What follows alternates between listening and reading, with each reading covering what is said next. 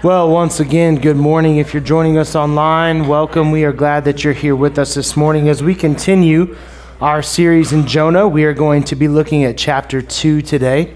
Uh, chapter 2, as you will soon find out as we read it, is about 10 verses, not about, it is exactly 10 verses long. And uh, it is a prayer that Jonah offers. Um, kind of from the belly of the well, so to speak, or fish, or giant Goliath grouper, somebody yelled out last week, or whatever uh, giant monstrosity of sea creature could swallow a man. So uh, I'm excited about this morning. It's you know it's one of those chapters where you can read it and uh, other you know. It, it's one of those things you can read and just read, right? And then move on and not think much of it. But there's really a lot that's going on in Jonah chapter 2. And so I'm excited for where the message that it has for us today and, and just I enjoyed studying it. I wrote about uh, four different sermons this week over Jonah chapter 2. Not saying that there's that much different that you can say. It's just like I'd start to study and then something else would hit me, and then I'd study some more and something else. And I'm like, well, I got to go back and rephrase. So uh, I don't know that this is going to be fantastic, but it's what I came up with. So Jonah chapter 2, verses 1 through 10, let's read. It said, Then Jonah prayed to the Lord his God from the belly of the fish, saying, I called out to the Lord out of my distress, and he answered me. Out of the belly of Sheol I cried, and I heard, and you heard my voice. For you cast me into the deep, into the heart of the seas, and the flood surrounded me. All your waves and your billows passed over me. Then I said, I am driven away from your sight, yet I shall again look upon your holy temple. The waters closed in over me to take my life. The deep surrounded me. Weeds were wrapped around my head, and the roots of the mountains I went down. And at the roots of the mountains, I went down to the land whose bars closed upon me forever. Yet you brought up my life from the pit, O Lord my God. When my life was fainting away, I remembered the Lord, and my prayer came to you into your holy temple. Those who pay regard to vain idols forsake their hope of steadfast love. But I, with the voice of thanksgiving, will sacrifice to you. What I have vowed, I will pay. Salvation belongs to the Lord. And the Lord spoke to the fish, and it vomited Jonah, strong word, vomited Jonah out upon the dry land. So the first thing I kind of took away from from reading Jonah chapter 2 and studying it all week was this that the natural reaction to finding ourselves in the belly of the whale would be to ask for deliverance. But Jonah's prayer was primarily one of thanksgiving. It was primarily one of thanksgiving. That's how it started out, by him thanking the Lord for what the Lord had done in that moment. Now, Jonah was in a, a, unique spot, a spot that I think that the majority of us can probably relate to because he recognized that God is in control of the waves and the billows. He refers to them as your waves and your billows, right? He, he experiences and realizes that God is kind of in control of this situation. And, and maybe just a little bit, this situation is a, uh, a, punishment, if you will. I don't even want to kind of use that word, but just the natural reaction of what takes place when you flee from God, that you tend to find yourself being overwhelmed by the waves and the billows of that situation. But while there, he also recognizes that he is amongst the waves because of his own choices right? Like these are your waves, these are your your billows. You're kind of bringing about my destruction, but yeah, it's me who got me in this spot in the first place. And so they were choices that, that weren't really godly choices, and Jonah realizes this, but he also realizes that God has the ultimate determination over our destination. So, in no form or fashion is he blaming God for where he finds himself. He recognizes that it's a situation of his own making, but he also recognizes that if there's anyone who can change this situation that he's in, it's God. God is ultimately in control. Not only is he in control of the billows and the waves, but he is also in control of Jonah being able to be rescued, so to speak, from this situation. And Jonah's situation in this moment is frankly, that he's headed for certain death. And so he's not even asking for deliverance from this certain death. He's just kind of recounting what's taking place and recognizing that things can change if he changes. So in verse 4, he kind of makes mention of his repentance. It says that he is driven from God's sight, yet confident that he will see God's holy temple.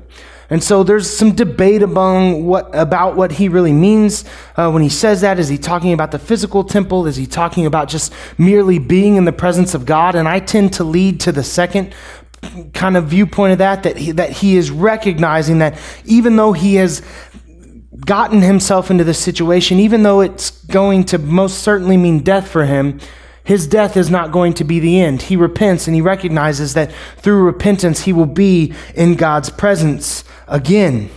So, driven from God's sight, yet fully confident that he's going to see God's holy temple, something that can really only happen if we experience repentance and the renewal of our faith that comes through that repentance.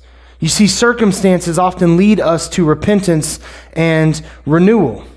Circumstances often lead us to repentance and renewal. And sometimes we, we get ourselves there, and sometimes uh, maybe we're led to that place, but we need to be thankful for whatever event takes place that gets us to that point. Now, it sounds pretty strange to be thankful for um, drowning, right? Because that's what's taking place. He is being, he is thankful uh, for, for drowning. But we, we need to be thankful for whatever event gets us to the place of renewal and repentance. For me, it was a drug addiction, and it was depression, and it was experiencing what should have been death on numerous occasions that frankly did not end in death. I can relate to Jonah's situation uh, pretty easily, actually, because I can think back to all the times where I should have died, and for whatever reason, God didn't, right? Didn't. And so a lot of us have that wake up call moment where we kind of hit rock bottom or find ourselves, that he says, at the foundation of the mountains, right? Where we are just being crushed by the waves, being crushed by the weight of our circumstances, and the only option for us is to really cry out to God and to repent and to seek Him being God in that situation, right? Rescuing us from that situation. And Jonah's situation, obviously, uh, less than ideal. Let's start off with the fact that he's drowning. Hey, not good, in case you were wondering. Drowning, not good. Uh, he's covered by sea vegetation right? The weeds are around his face. And I don't know if you've ever like had a water plant touch your body, but it is the grossest thing ever. Like drowning is worse than that, but in my opinion, not a whole lot right? You ever been out in the ocean, like, and something brushes, and you're like, oh, it's just slimy and gross and like feels like you're about to die. Okay? So not only is he about to die, but he also really feels like he is about to die. And he's laying in what would be his final resting place. He talks about being behind the bars, being kind of imprisoned in this tomb underneath the ocean, and, and death is going to be his only relief. And it's in that moment that he repents and we see that God sends this giant fish, it says, to rescue him. Now, this is something that Jonah feels blessed by. I want you to think about being in such a scenario that getting swallowed by a giant fish is like, thank you, God. Okay? This is cool. Right? Now, the reason being is because while it's bad, Jonah also recognizes he's not dead. Right? So the worst situation alive is better than being dead. Okay? And there's something poetic in that, and there's something true in that, and, and there's just something uh, in my mind that is, that is life breathing in that realization that even though things right now are not good, I can breathe. Even though things right now seem helpless, I'm alive, right? And for him, there's beauty in this circumstance. His prayer is answered because it's at the bottom, right? We talk about his prayer starts out as one of thanksgiving, but as he is just being crushed by the scenario and the situation, he repents and he cries out to God of just like, I, I just need to see your holy temple once again. And, and I don't think that he thinks maybe he is going to live. I don't think that he expects God to send a giant fish uh, to rescue him. I don't think this is like Aladdin, where the genie falls into the ocean and rockets you out of it, right? Like, that's not taking place. He doesn't expect that to take place, but he just wants to be in God's presence once again. And, and God, like God so often does, comes in and does above and beyond what we could ever hope for or expect, right? Prayers were answered. The impossible was accomplished, and salvation came through calamity. You see, God often uses less than ideal circumstances to, to, to solidify our deliverance. Okay? When we talk about salvation, there's really two things that occur. There's justification, which happens at the moment. And it's so interesting that we talked about uh, this was kind of in our Sunday school lesson this morning, but there's justification, which happens in the moment, right? The moment that we kind of commit ourselves to Christ, the moment we turn ourselves over to Christ, we receive that justification. But then there's this process of sanctification that takes us kind of to where we end up being the final product of salvation taking place. And God often uses less than ideal circumstances to get us to the solidification of our deliverance, to sanctify us. You see, oftentimes we repent, we make life changes, and then it seems as if disaster strikes. Why now? Why now? Why not before? Why after I've got all my ducks lined up in a row, right? Why after I've kind of figured this thing out? Why now is it difficult? Why now am I am I having to deal with these trials and with these tribulations? But trials may just be the answer to our prayers, especially if that prayer is to become more like Christ, right? Now, some of us find ourselves in Jonah's situations, which we've caused. Some of us find ourselves in Job's situations where there really is no cause, and it's just Satan trying to get us to turn our back on God, right? I mean, both of those things happen in life. And if you didn't know that, I guess now you do right? Spiritual warfare is a real thing. And Satan is going to attack you when he thinks he can, when he thinks you're vulnerable, when he thinks he has an opportunity to pull you away from God, he is going to attack. It just happens. And so sometimes you're like, I don't feel like I've done anything. And the answer is you haven't, other than you're drawing close to God, and that's where Satan doesn't want you to be. Okay? It's just me being frank. But when we desire to become more like Christ, those trials can be the answer to our prayer. Now, fire can certainly destroy, and for some, it pushes them away from the faith. But when God is monitoring the flames, it can also refine and purify us. It can solidify our destination, right? And it works ultimately to cement the resolve uh, that we have to finish the task that's laid before us as we finish our race towards, as Jonah puts it, God's holy temple. We are chasing after being in God's holy temple. In James chapter 1, 2 through 3, it says, Count it all joy, my brothers, when you meet trials of various kinds, for you know that the testing of your faith produces steadfastness. And so often that's what we are experiencing. And it's a lot of what Jonah is experiencing in this time. Because when we experience that, it can only lead us, um, or really only end in us being in the same spot that Jonah is, that we see in verses 8 and 9, when he says, Those who pay regard to vain idols forsake their hope of steadfast love, but I, with the voice of thanksgiving, will sacrifice to you. What I have vowed, I will pay. Salvation belongs to the Lord. See, Jonah's cycle is a familiar one. He turns from the Lord. He chooses a path of convenience and self service. It's what he wants. He doesn't want to go to Nineveh, so he goes the opposite direction. It results in less than desirable circumstances. He repents. He experiences grace and deliverance from God, even if it's by less than ideal circumstances. He's able to recognize the redemptive work in what God has done through those less than ideal circumstances.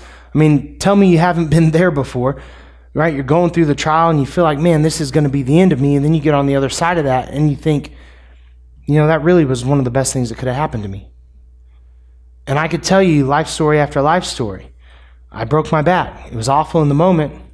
Would not be here today if that hadn't happened in the first place. Diagnosed with depression and anxiety. I am so much more empathetic and vulnerable and, frankly, in touch with my emotions a place that I was not before that had taken place, and a place that I would have never gotten to had I not experienced those types of trials and tribulations. Jerica and I get married. We find out we're pregnant with Cordelia, and, and I say we, she's, you know, she did all the hard work. She's the one that almost died.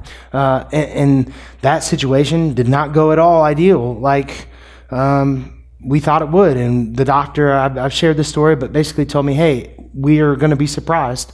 Just to prepare you, we will be surprised if your baby or your wife makes it out of the situation. So I've been married a little over a year here, and, and, and now I'm going to be widowed. And not only that, I thought I was going to have this child, and now I'm not going to have this child. And I have these stories. I can just keep going and going and going. And all of these things that in the moment were overwhelming, all of these things that were crushing me, all of these things that I looked at God and when I could say, Your waves and your billows are overwhelming me. I am drowning here only to find rescue, have made me a stronger, better human being, and have made me a stronger and better follower of God because I recognize that no matter what I'm facing, God can and will use it to make me a better human being. That is called spiritual maturity. And it doesn't come overnight. It doesn't. It's a difficult place to get to. It's difficult to ever be comfortable there. It's difficult to feel like in this moment you're not being punished. But when we can kind of flip our viewpoint and, and think about how is God using this moment to make me better, right? Everything kind of changes. And Jonah, honestly, if we're being honest, doesn't really even get that far in this moment. He just knows that he was going to die, and now he's not. Now he's not.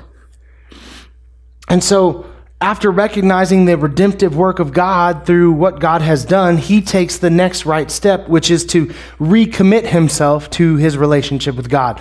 To say, I will give you my offerings, I will give you my time, I will do what it is you're calling me to do. And it's at that moment when he finally makes that choice and that decision, he commits himself to God that the fish vomits him, strong word choice once again, onto dry land.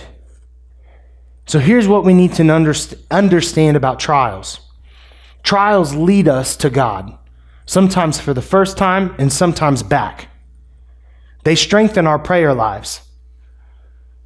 I can tell you that I have never prayed more than in those moments. I have never prayed more, prayed more sincerely or earnestly than in those moments when I felt like I just can't. I, personally, me, can't. But that's one of the things that trials help us do. They help us to appreciate God and the blessings that we have experienced. They equip us to comfort others. Because I have been through this, I can now help others who are going through the same thing. And each one of us has a unique story of things that we've dealt with, of things that we've struggled with, that now make us a more empathetic and complete person who is able to not just love God, but love others. Right? That's one of the things that trials does for us. They, all, it all, they also remind us that earth isn't our true home as they prepare us for the weight of his glory. And while your trials may be bigger than you, they are not bigger than God. And this is what I came up with this week, and it's one, it's one of those things I'm I mean, I feel like it's a God thing, but I'm kind of proud of. Okay? It's pithy. Deserves to be on a t shirt. But here's my advice lay your trials at the feet of Jesus, or the feet of the Father, I should say. Follow the feet of the Son, and trust the feat of the Holy Spirit. You got to see the difference in the spelling of feet. Lay your trials at the feet of the Father Follow the feet of the Son and trust the feat of the Holy Spirit because they are all working on your behalf to bring about an outcome that otherwise would not take place. God is on your side. Christ died for you, and the Spirit is a gift given to you to lead you through that day to day struggle. And if Jonah would have just listened in the first place, he never would have had to deal with that. But you know what? We all have a little bit of Jonah in us. We all have those times and those moments where we could say, man, if I would have just listened in the first place. Right, Mom? If I would have just listened in the first place, this never would have happened. Let's pray. God, I come to you right now in this moment, and I thank you for this day, and I thank you for the story of Jonah. I thank you for how relatable the story of Jonah is. God, all of us know what it feels like to make the wrong decision. All of us knows what it feels like to not listen when you're calling us to go in a certain direction. And Lord, so many of us have experienced trials and tribulations because of that. And so many of us have experienced trials and tribulations simply because Satan is trying to derail us from the path that we are trying to walk down. God, I, I, I am thankful that you are a God who accepts repentance, who is ready and willing to offer forgiveness if we will just sincerely approach you and frankly apologize for being knuckleheads. You are a big God who can do big things. You are in control of all things. And God, when we feel out of control, sometimes we are in that place so we can recognize that you are in control.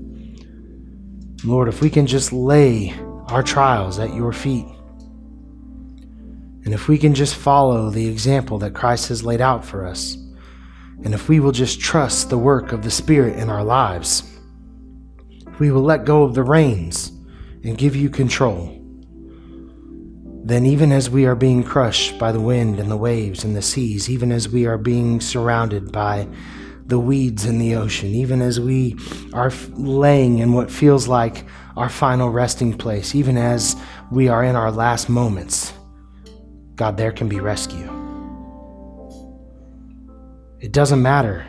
It doesn't matter how far away we are from our destruction, whether it's years months, days, weeks, hours, minutes, even seconds. If we will call upon the name of the Lord, the Lord will answer. Lord, give us faith. Give us faith. Convict us of the things that we need to turn over to you. Convict us of the things that we need to let go Help us to rely on you in the moments where we seek to rely only on ourselves. We ask these things in Jesus' powerful name. Amen. Stand with me. We're going to worship. We're going to worship first and foremost because God is worthy of that worship. And so we are going to give him an offering of praise here this morning. But in this time, you may also recognize that you need to pray for whatever you are dealing with in your life you need to pray. And so I would ask, come pray with me or come use the stage as an altar. Pray up here. Some of you need to recommit your life to Jesus. Some of you need to commit your life to Jesus for the first time. I don't know where you are in your story. I don't know where you are in your walk, but I do know this that if you will call upon the Lord, if you will repent earnestly, you will experience salvation that is supernatural. You will experience that which only He can give you. And while the Bible says, do not put your Lord to the test, I guess I would encourage you to test what I'm telling you. Call on God, He will answer. Let's worship.